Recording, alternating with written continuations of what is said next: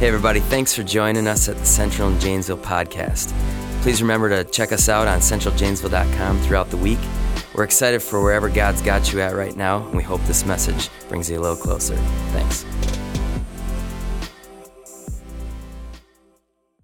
So, today we're talking about uh, our real identity, our real identity that we find in Jesus. And being a guy who's been who's in youth ministry for like 20 years, I have so many times had conversations with kids about their identity. I've talked about it at youth group. It's, it's something that you talk about a lot with kids because here's the deal high school kids, middle school kids, they don't know who they are.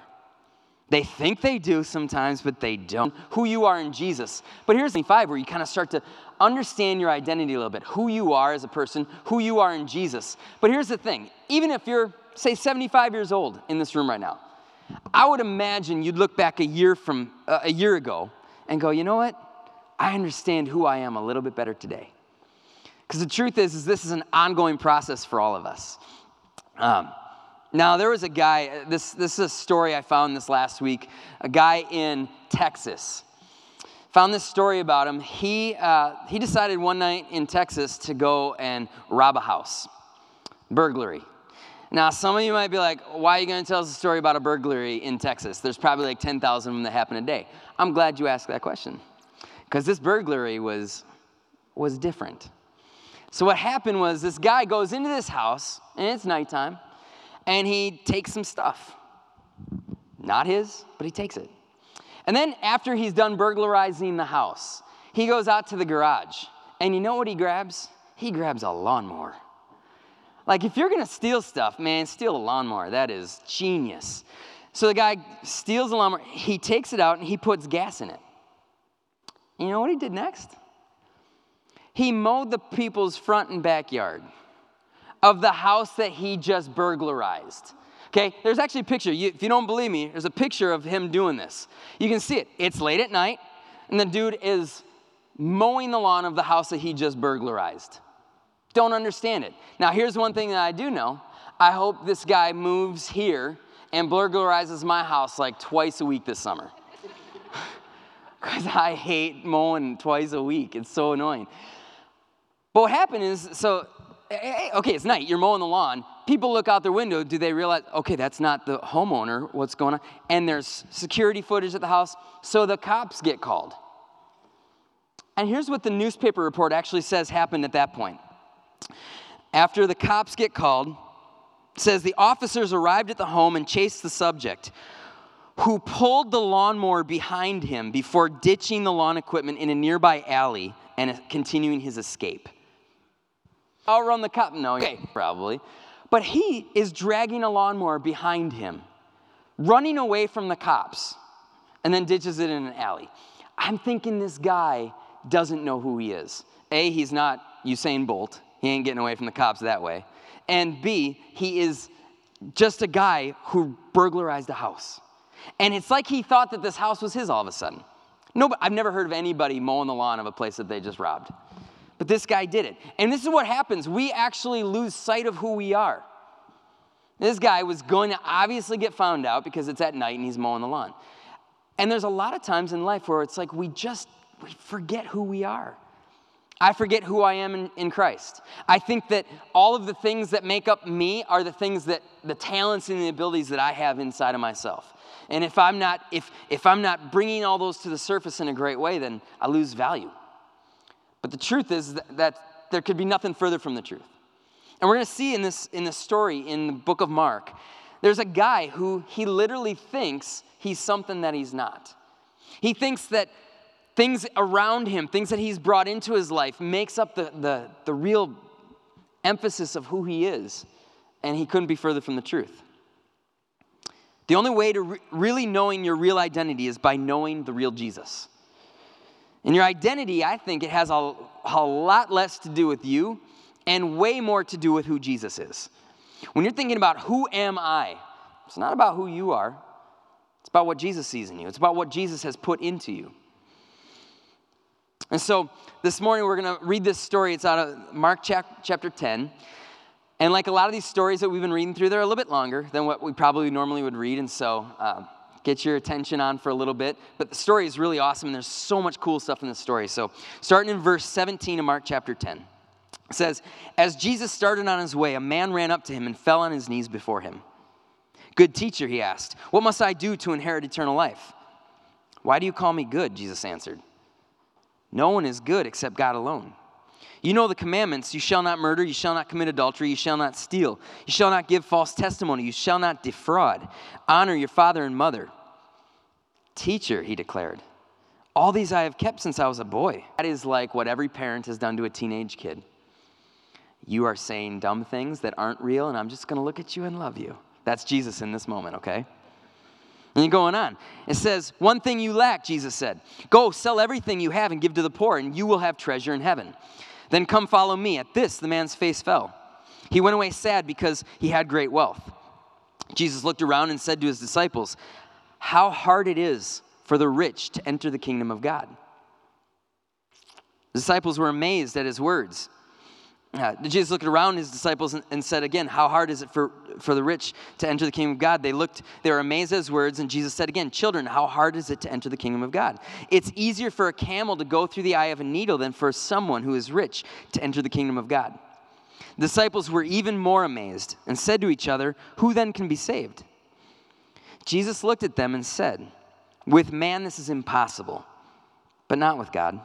All things are possible with God. Then Peter spoke up. We've left everything to follow you, Jesus. Truly, I tell you, Jesus replied, no one who has left home or brothers or sisters or mother or father or children or fields for me and the gospel will fail to receive a hundred times as much as in this present age homes, brothers, sisters, mothers, children, and fields, along with persecutions, and in the age to come, eternal life. But many who are first will be last, and the, and the last first. Now, at the outset of this story, this guy does something that, that shows like he's on Jesus' team. What's the thing that he does? It says, the first part of verse 17, a man ran up to Jesus and fell on his knees before him. Have you ever fallen on your knees before somebody? Like, that's not something that we do in our culture, right? If it is, it's probably sarcastic. I could see myself doing that, I'm not gonna lie, okay? But we don't, we don't run up to people and fall on our knees. And and that's what this guy did. We might make fools of ourselves in other ways.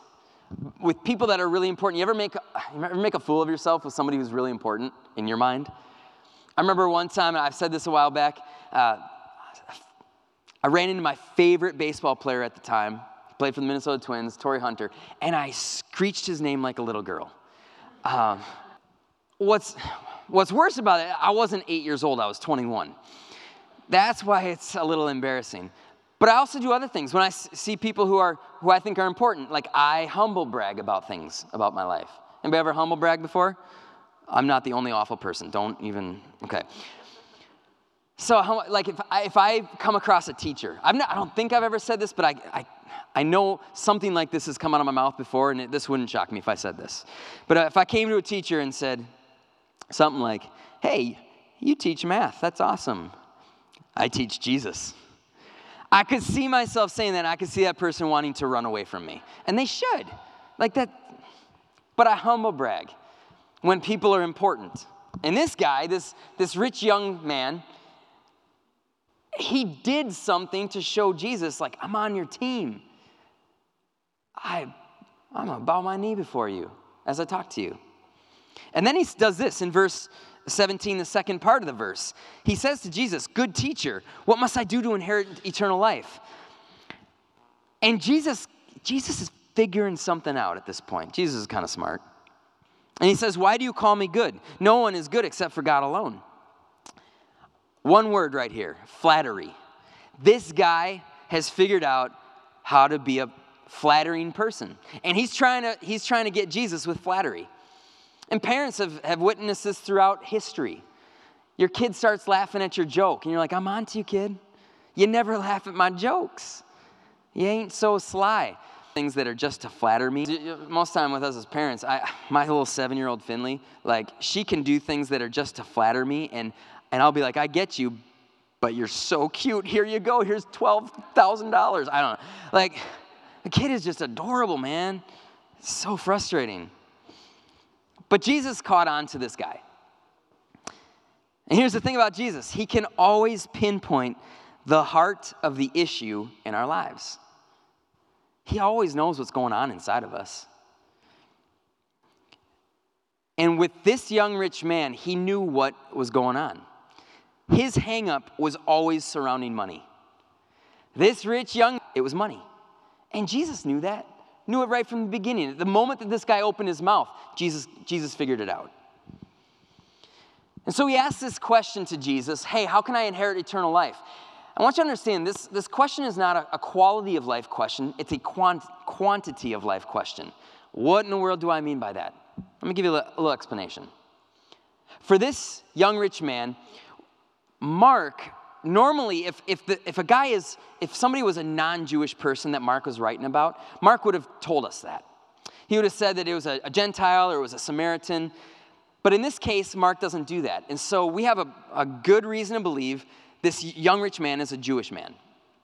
And being that he's a young Jewish man, we have some ideas of what he probably believed about eternal life. These were kind of mixture of Greek and Jewish belief that when everybody died, there was going to be this general resurrection. Everybody was going to have this general resurrection. And kind of what they would have thought was if I live my life a certain way, I'm going to, I'm going to be able to kind of continue on in eternal life in that, in that way. And this guy really liked his life. He liked being rich, he liked everything that came with being rich. And so he's, he's asking Jesus, like, how can I have this life just kind of keep on going? He's not talking about a quality of life, of his life becoming better in eternity. He's saying, Jesus, I just want this life to keep going on. Like, how, how can we make that happen? What do I need to do? How do I not really die and just kind of keep this life going? How can I improve my game to make sure that this stays the way it is? You see, this, this young rich man, he was arrogant. He was full of himself. He, was, he saw his money as the thing that made him most important.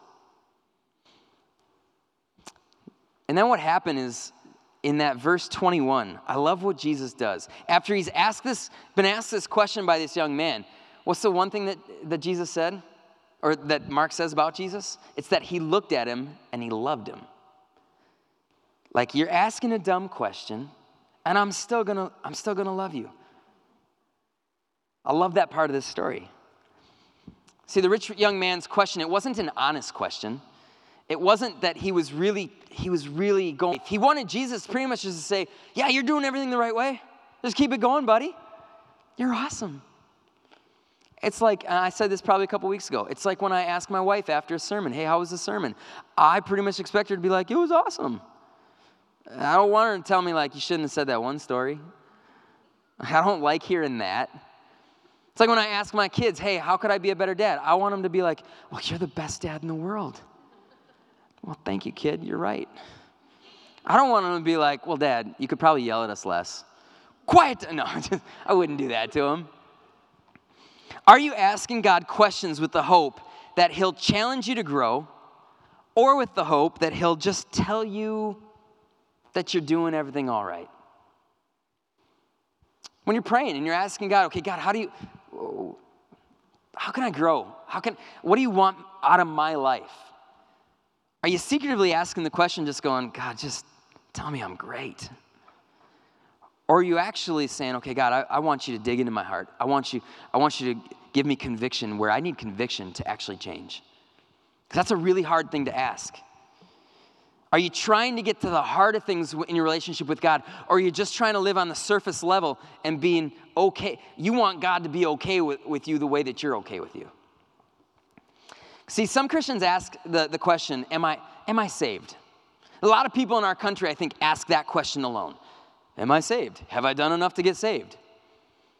And I think in actuality, that, that question is not a very honest question that we ask. Live in life the way, because the question actually is, hey, Jesus, are you going to let me into heaven if I keep living life the way that I am? Because I kind of like how everything is now. I just want to keep doing this. That a lot of times is the question of, am I saved? But there's a, there's a more difficult question that we could ask. Hey, God, am I all that God has created me to be and that Jesus died to save me for? See, we want, sometimes we just want this, this little surface level relationship with Jesus. Am I, have I done enough to get saved, God? Okay, thanks. Let me go and live my life. I think Jesus wants us to have more of a relationship of Him to save me for.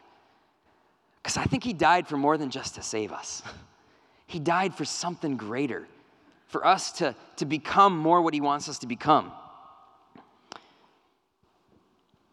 This question is a tough one for us to ask because it's always going to give us an answer. If we're really going to ask Jesus, hey, hey, am I doing everything the way you want me to? Man, he's going to be like my wife is sometimes saying, yeah, like you're not you're not doing everything at home the way I want you to. Like my parent my, my kids, if I ask them how am I being a parent and they are real with me, it hurts to hear that stuff. So am I asking those real questions of Jesus? And am I willing to to go through the change that He's calling me to. Now, there's plenty of, of ways that you could feel guilty at this point in this sermon. I'm going to get this out of the way. Let's, let's take all the shame and all the guilt that we could have storing up as we're listening, and let's just put it aside. That is not what, that's not what preaching is supposed to do to us. Maybe you haven't asked real questions of Jesus. Maybe you've tried to live on the surface level. Maybe you've asked real questions of Jesus, how you can change, and you've heard him say certain things in your life, and you've said, "Nah, that's I don't want that." Okay, let's let's put the shame aside, and let's keep going. I want you to see what it says again here in Mark 10, verse 21. It says, Jesus looked at him and loved him in the midst of us asking the wrong questions or not responding to Jesus in the way that he maybe would want us to, he still looks at us and loves us. We talked about grace a little while during, during the worship time. That is like he looks at us and he continues to love us. But here's the thing he loved this man, this young rich man, so much that he was not willing to just say, Yeah, go, go keep your money. You're doing everything the right way. Instead, he called out the one thing that this guy just couldn't get through. There was something with this guy, there was an issue that he had with money. And the issue that he had with money kept him from following Jesus completely. Whatever it was, the money was always there first.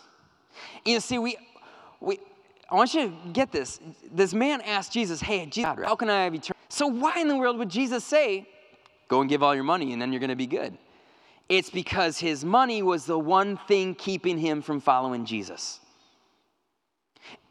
He was saying all the right things like he wanted to follow Jesus, but he really didn't want to follow Jesus. It was that one thing that was keeping him from following Jesus. And there might be things in our lives, it might not be money. I want one thing I want to really make clear. I don't think that God is calling us to all have to give away all of our money. And everybody's like, oh, good because this, this passage was messing me up.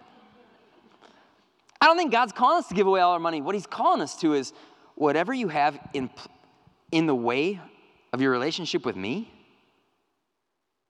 that you should get rid of. It's really interesting that um, if you read it, keep going on reading this, starting in verse 23, it says, Jesus says, How hard is it for the rich to enter the kingdom of God? Children, how hard it is to enter the kingdom of God. It's easier for a camel to go through the eye of a needle than for someone who is rich to enter the kingdom of God. That is, man, that sounds like it's really hard to, to get there, guys. And then he says, uh, the disciples, it says they, they were even more amazed and said to each other, Who then can be saved? And Jesus looked at them and said, With man this is impossible, but with God all things are possible. It's really important to realize from this story that this man could have kept his money and still been okay with God. If he could have gotten to the place where, where he allowed God to become a bigger part of his life than his money was, guess what? I don't think Jesus would have even told him to give away all his money.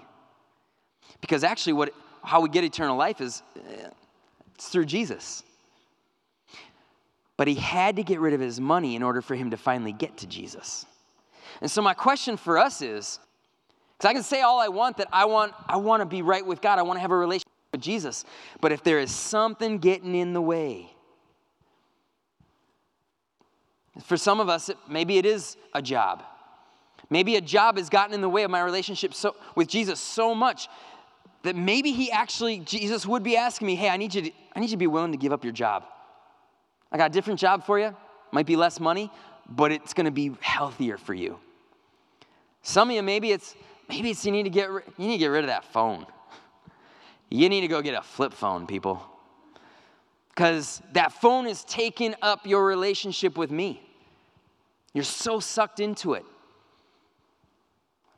That one, that one always makes me feel bad because I know I get sucked into my phone and I don't follow Jesus the way I should at times because I'm sucked into this stupid thing. Here's a question Do you have a barrier that keeps you from following Jesus? Do you have a barrier that keeps you from following Jesus? Because I will say, I think if you have a barrier that is keeping you from Jesus, if that thing is more important to you than Jesus, I think if you came and asked the same question to Jesus, hey, Jesus, how do I get to eternal life? I think Jesus would actually say, you got to get rid of this thing first, and then come follow me. If we're ever going to get to where we follow Jesus, there has to be nothing in the way. It doesn't mean that he's expecting us to be perfect before we can actually follow Jesus the right way. Even while this guy was asking the wrong question and couldn't get rid of his money, Jesus looked at him and loved him. It's pretty powerful. What's getting in the way of your relationship with Jesus? I want you to understand this Jesus will respond always will respond to you with what you need to do to get your heart right. But He also wants to help you see that your heart will never be fully right without Him. Jesus is going to tell us what we need to get our hearts right, but there's always this, this little star where He's like, You're not going to totally get it right, and I'm still going to love you. It's important for us to keep that in mind. That's why Jesus said that it was impossible for this rich man to enter the kingdom of heaven. Even if he got rid of all of his money, it was still going to be impossible for him to get into heaven without Jesus. But on the same token, even if somebody gave away all their money, if somebody gives away all their money, you still need Jesus. That means that if you don't give away all these things, that, that maybe you feel like, see, I think what happens in, in church life, as I was growing up in the church, there, there's some people in the church sometimes who feel like if I can give up a bunch of things and show God and prove to, that is a new religion that you devotion to Him, He's going to accept me. Well, guess what? You're making your that is a new religion that you've just started. And it's a religion that says, if I get rid of all this stuff and prove my love to God, He's to love me. That's not what it's about. And so if you're if you hear this passage and you're like, okay, what's the thing that I have to get rid of so God accepts me? you're not hearing it right. The question is, what do I have in the way that I should get rid of so that I'm fully devoted to God? Those are two totally different things. Maybe there is something in your life right now that you are holding dearer to your heart than Jesus. Maybe there's something that you find value in today that is holding you back from a deeper connection with Jesus. I think we all probably probably have a unique thing that maybe we need to be willing to give up so that I can connect with Jesus, right? Um, this, this one for me, it happened about 20 years ago, probably. And it's not as big a deal as somebody having to give up all their money. But there, is there anybody in this room who likes scary movies? Just, let me see by raise of hands. All right, if you like scary movies, you're crazy. There was, there was actually a day in my life where I used to like scary movies. And then I watched two scary movies that, that just messed it all up for me. The Sixth Sense, it's crazy. Kids seeing dead people. Come on. And then this movie called What Lies Beneath. Somebody's watched it.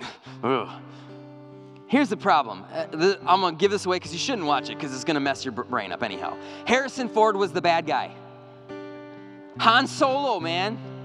I'm telling you, that messed me up. But I told my wife after this, I'm like, honey, I can't watch horror films anymore because they messed my brain up. And I'd lay awake at night and I'd be thinking stuff that I didn't want to be thinking. And it sounds silly, but it, it, it tore into my relationship with Jesus a little bit. You know, some of you have had that experience with, with movies or shows that you watch and you get done, and you're like, I, I didn't feel right there. Okay, so are you gonna you gonna pull away from that so that your relationship with Jesus feels a little healthier, or not? I had to make that decision with horror movies. Still don't like watching them, and I don't. And a healthier walk with Him. why wouldn't I want to do that? There's something that I need to get up, give up. But we get so caught up in all these false identities of what makes me valuable, the things that, that make my life valuable. And so we hold on to things that, in all truthfulness, it's keeping me from Jesus. It's worth it to give some stuff up if that's what it takes to have a relationship with Jesus that is healthy. So, my question this morning is this Where are you finding your identity? Are you finding it in things or are you finding it in Jesus? I want to end with this little story I found. One of my, uh, a baseball player that I, I, definitely liked growing, or not growing up, as, as an adult, really. His name is David Ortiz. A lot of you have probably heard of his name before. His nickname is the Big Papi. Now, he played like the first three years of his career with my favorite baseball team, the Minnesota Twins. And then he, at the last 14 of his years of his career, he went and played with Boston Red Sox. They won three World Series titles. The dude was epic in the playoffs. Like, he just was awesome. That's why he's in the Hall of Fame. And so he gets elected in the Hall of Fame. And there's another player that I grew up loving. His name was Kirby Puckett. He's a center fielder for the Minnesota Twins. Short, little, chubby, fast dude. He was so fun to watch in the center, playing in center field. Now, Kirby Puckett's career ended before David Ortiz played with the Twins, but it was really close there. And since then, uh, Kirby Puckett passed away. But Puckett took a liking to a young David Ortiz. And when David Ortiz got elected in the Hall of Fame, he was getting a tour of the Hall of Fame. And the first thing he did is he went right to the Hall of Fame plaque of Kirby Puckett, who was in the Hall of Fame. And tears started out me when I was just a kid when I was a nobody about. I didn't know who I was going to be or where I was going to end up. He cared about me. And that's what life is all about. I want you to know, okay, Kirby Puckett was far from perfect. As a man, he actually, you know, a, a, kid who grew up loving the kid, he did some things in his life that really let me down as a, as a young kid. But in this situation, the reason I said this story is Kirby Puckett acted a lot like a Jesus figure in the life of David Ortiz, the way that Jesus acts for us. At this point in David Ortiz's career, there, there was nothing special about him. He hadn't, he hadn't hit home runs in the playoffs to, to win a World Series. He hadn't had a Hall of Fame career. He hadn't even hit home runs yet in, in the big leagues. And Kirby was drawn to him for some reason. It wasn't David Ortiz's specialness, it was the character in Kirby Puckett that drew him to David Ortiz. I want you to understand that is the picture of Jesus. It is nothing in you or me that draws us, draws Jesus to us. It is Jesus and his character and his love for us and what he sees in us without us doing anything that draws Jesus to us. When we think about, okay, can I really give up something in my life so that I can be closer with Jesus? I don't need all that stuff. If I have Jesus, that's all I need. That's what he's trying to tell us in this story. It's okay to get rid of all of that money if that's what it that's if that's the one thing standing between you and me. Again, I don't think he's asking us to do that all the time. But it's worth it. If I can give something up to draw closer to Jesus, it's worth it. Jesus died to, to make you and me right with God. Thanks again for joining us on the Central and Janesville podcast. Remember to check us out at centraljanesville.com. Have a great week.